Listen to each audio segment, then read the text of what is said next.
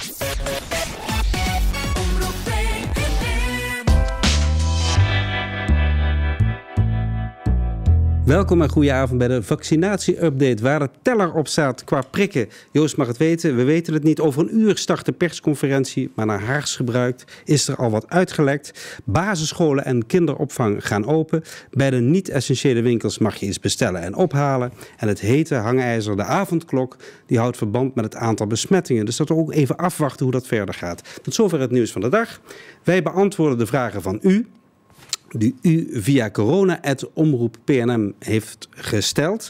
En dat doen we samen met de huisartsen Tijn Fransen, welkom, en Petra Keren weer, welkom. Allereerst die rekenmethode uh, bij, van het RIVM, hoeveel vaccinaties er gezet zijn. Dat ging niet helemaal goed, geloof ik, hè? Nee, dat lijkt erop. Hè. Er werd gelijk een uh, grote sprong gemaakt toen uh, minister De Jonge het idee had dat hij toch zijn cijfers wat beter op orde wilde hebben. maar achteraf lijkt het niet helemaal te kloppen en is er toch wel weer wat bijgesteld. Ja.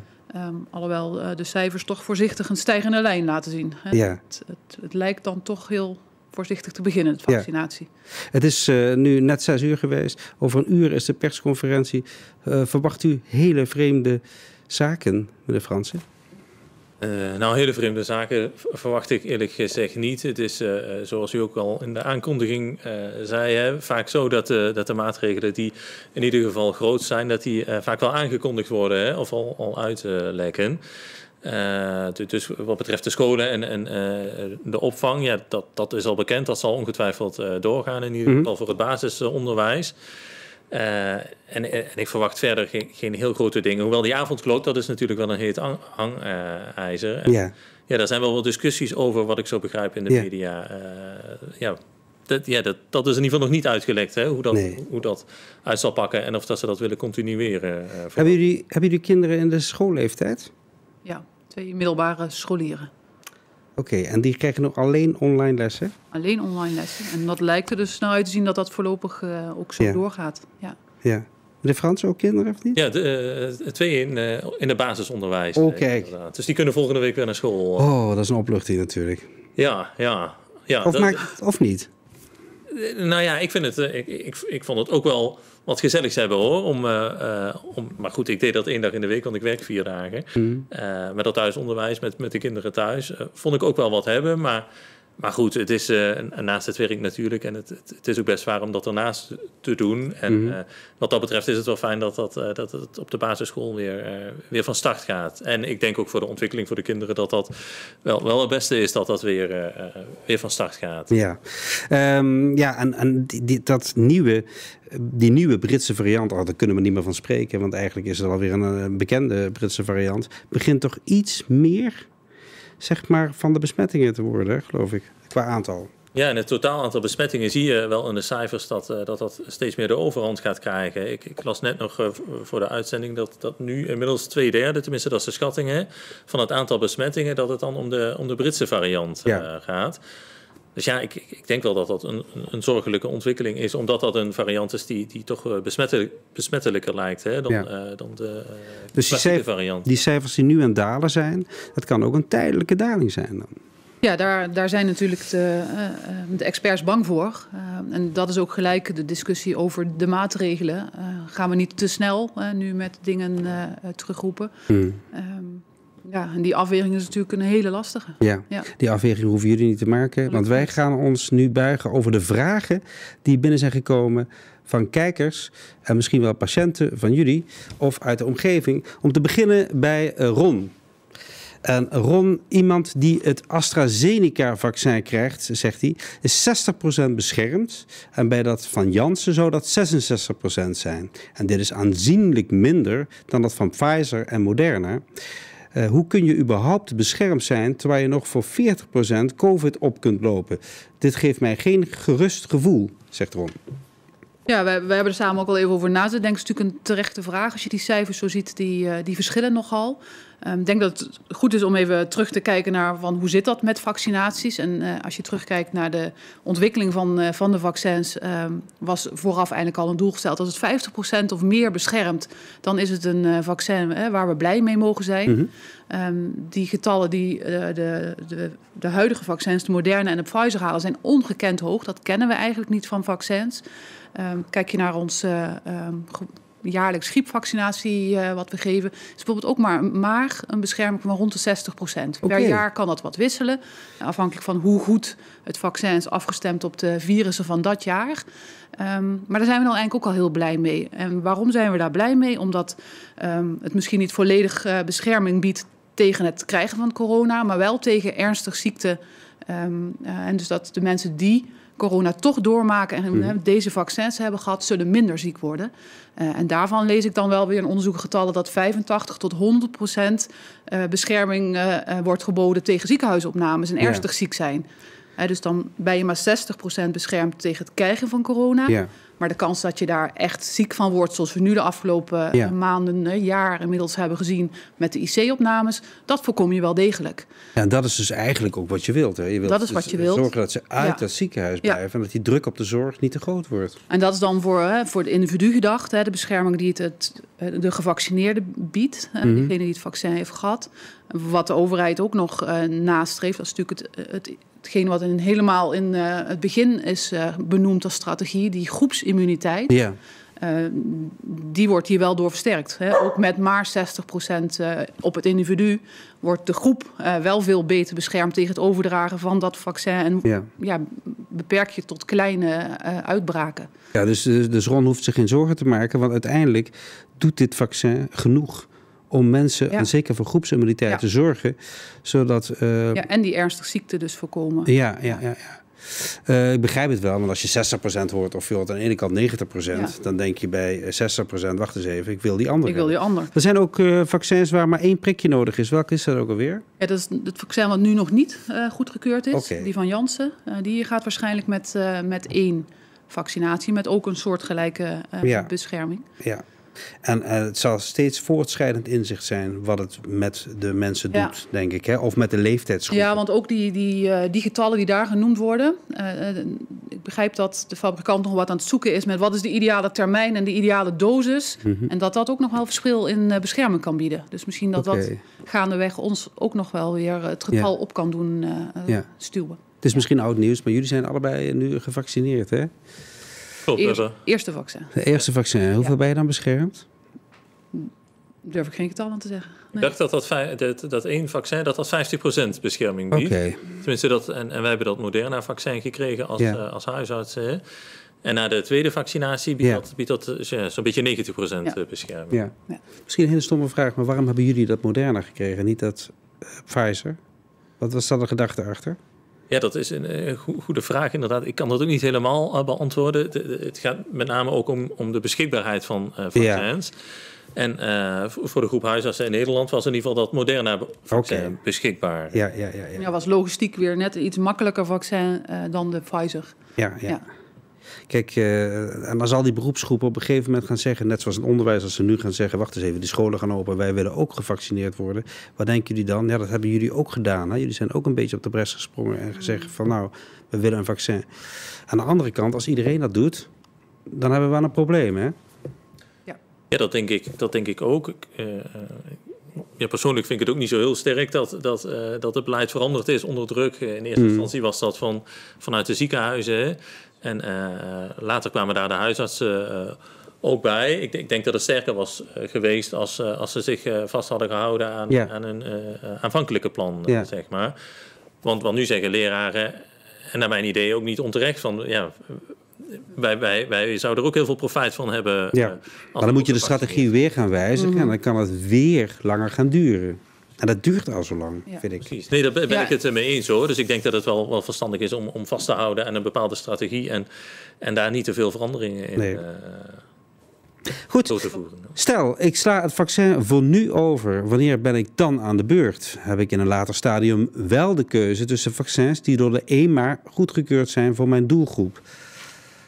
Ja, dit is een vraag die dan gesteld wordt.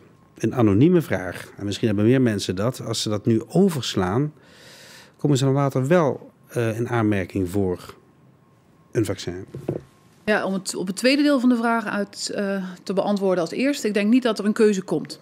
dus uh, er wordt bepaald uh, welke vaccins jij in aanmerking komt mm -hmm. vanuit ja, de strategie die er is. Mm -hmm. um, en als je al kiest voor later, zal je waarschijnlijk in diezelfde um, groep uitkomen. Maar de vraag is wat later is. Gezien het feit dat we tekorten hebben, mm. kan het wel eens zijn als je nu aangeeft: um, ik wil hem niet, dat je achteraan in de rij komt. Ja. Ja. ja, dus um, je, je, moet het gewoon doen met de, de vaccins die beschikbaar ja. zijn. Ja. Dan Har Hansen die vraagt: er wordt nooit iets gezegd over de vaccinatie van mobiele thuiswonen tussen de 80 en 90. Wanneer zijn die aan de beurt? Als ik me niet vergis, heeft mijn moeder een brief in de bus gekregen, maar ik weet niet of dat klopt. Uh, de mobiele 80, 80ers en uh, tussen de 80 en 90, dat moet ik zeggen. Ja, dat, zijn, dat is de volgende groep eigenlijk die aan de beurt is. Hè? Dus uh, vaak hoor je in de media uh, informatie over de groep die, die aan de beurt is. En in eerste instantie waren dat de 90, 90-plussers. En die, die worden nu ook gevaccineerd. Hè? Dat loopt nu allemaal. En de volgende groep, ja, dat zijn eigenlijk de, de, ja, dat is de groep tussen de 85 en 90-jarigen. Mm -hmm. Inderdaad.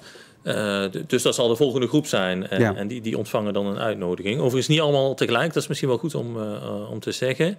Uh, dus het kan zijn dat, dat, dat iemand die tussen de 85 en de 90 is... inmiddels wel een uitnodiging heeft gehad. Ja. En iemand anders nog niet. Maar, maar die zal hem dan later ontvangen. Hoe komt dat? Loopt nu.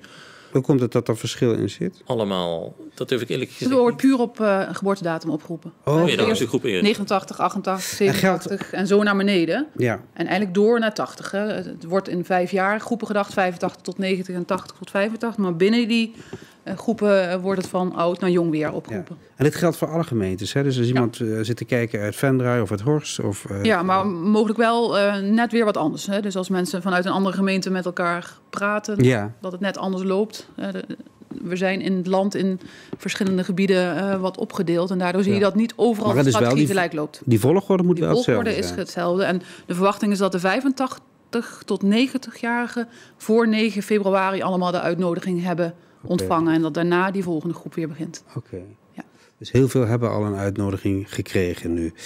Ja, um, en, en de geluiden die je hoort, dat ze eigenlijk zich moeten richten op de 60-plus, omdat die vaak op de IC terechtkomen. Uh, wat vinden jullie daarvan? Want er zijn zo wat hoogleraren die zich hebben uitgesproken dat ze juist bij die groep moeten beginnen. Of komen we dan weer uit bij we gaan die strategie niet weer veranderen?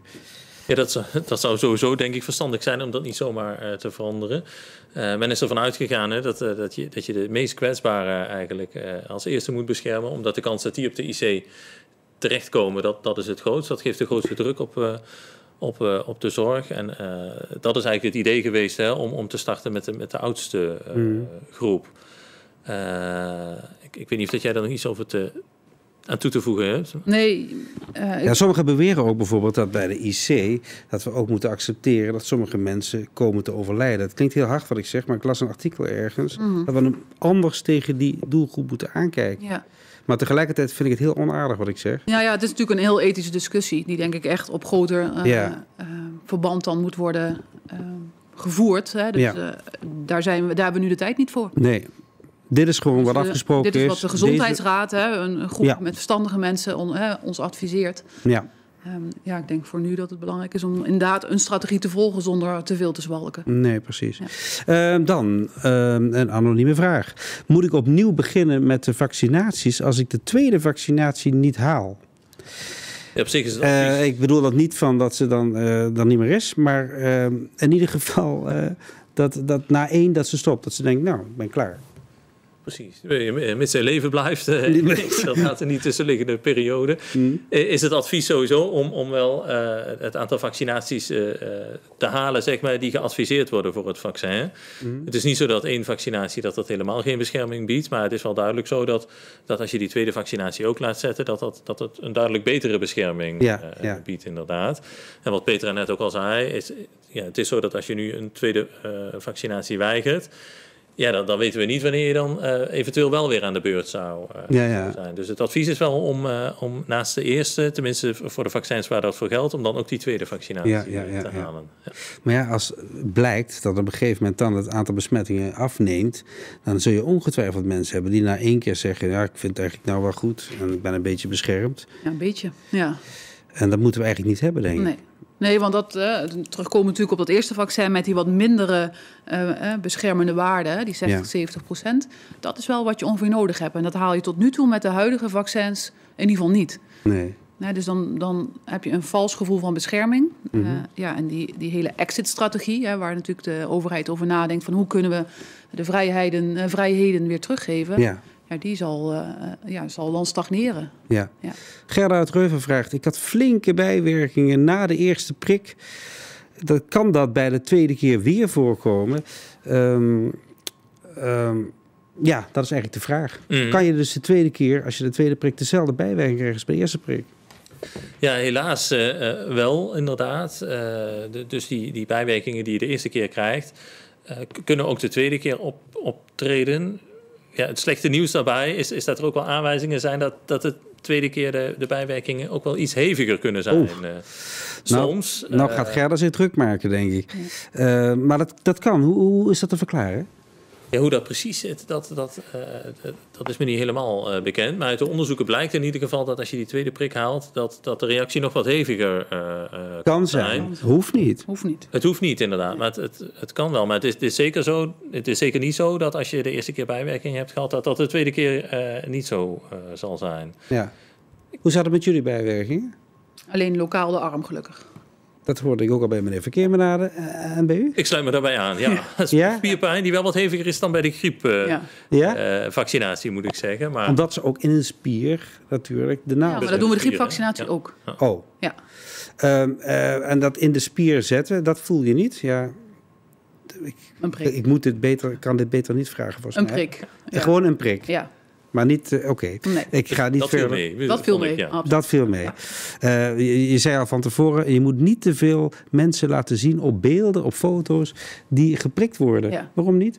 Ja, er zijn diverse onderzoeken inmiddels bekend. Hè. Er is veel over prikken nu in het nieuws. We zien al die plaatjes van mensen die gevaccineerd worden als een soort Um, ja, reclame bijna voor onze uh, vaccinatiestrategie. Mm -hmm. Maar er zijn veel mensen die in min, meer of mindere mate een prikangst hebben. Die worden getriggerd door steeds weer het beeld van zo'n naald voor de neus. Terwijl het eigenlijk niks toevoegt om mensen te motiveren. Je moet gewoon een hele uh, ja. blij geprikte hebben eigenlijk. Uh, die daar heel blij van worden. Nou ja, en, en waarschuw hebben. Mocht je last daarvan hebben, weet je dat van jezelf. Uh, waarschuw degene die je vaccineert. Zoek wat afleiding. door bijvoorbeeld even een praatje te houden met degene die jou begeleid. Maar, maar geef het alsjeblieft aan. Ja. ja. Zijn er van jullie kanten ook nog vragen gekomen, bijvoorbeeld uit instellingen, als het gaat om prikken? Nou ja, dat, uh, we hebben hier in, uh, in Pelemaas in ieder geval, en dat is natuurlijk uh, breder, ook wel een divers aantal instellingen waar die zelf verantwoordelijk zijn voor hun vaccinaties. Dat zijn de mensen die niet onder de huisarts vallen, maar onder de specialist oudergeneeskunde of de arts verstandig gehandicapten. en dat is toch wel een nauwe samenwerking. Hè. Ze hebben wel vaker contact met ons of of we uh, mee kunnen doen in hun uh, vaccinatiestrategie. Bijvoorbeeld bewoners van ons die daar gedeeld wonen. Mm -hmm. en andersom, bijvoorbeeld verzorgingshuis wat vaccins over heeft. of die toch een aantal mensen van ja. ons mogen prikken. Ja. Um, dus het is een goede samenwerking. En die, ook die strategie, dat stukje van de strategie loopt inmiddels goed in de regio. Want ze zijn al behoorlijk aan het prikken, hè, geloof ik? Ze zijn al behoorlijk aan het prikken. Waar bijvoorbeeld? Noemen ze ja, wat? Daalzicht dichterbij. Dus het zijn de instellingen voor verstandig gehandicapten. Die zijn de afgelopen week op, op hun locaties be bezig geweest met vaccineren. Mm -hmm. En ik weet toevallig van hier in Pelemaas van uh, de Paul. Hun, hun, bewoners van het verpleeghuisdeel, dus die vallen niet onder de huisarts, maar onder de arts, specialist ouderengeneeskunde. Mm -hmm. Die zijn nu ook deze week aan het starten. Ja. ja. Dank voor het beantwoorden van de vragen deze keer. Um, dank ook uh, namens de kijkers, denk ik, voor het beantwoorden. En ook u dank voor het kijken. En stel gerust uw vraag via corona.omroeppnm.nl. En voor nu een hele fijne avond.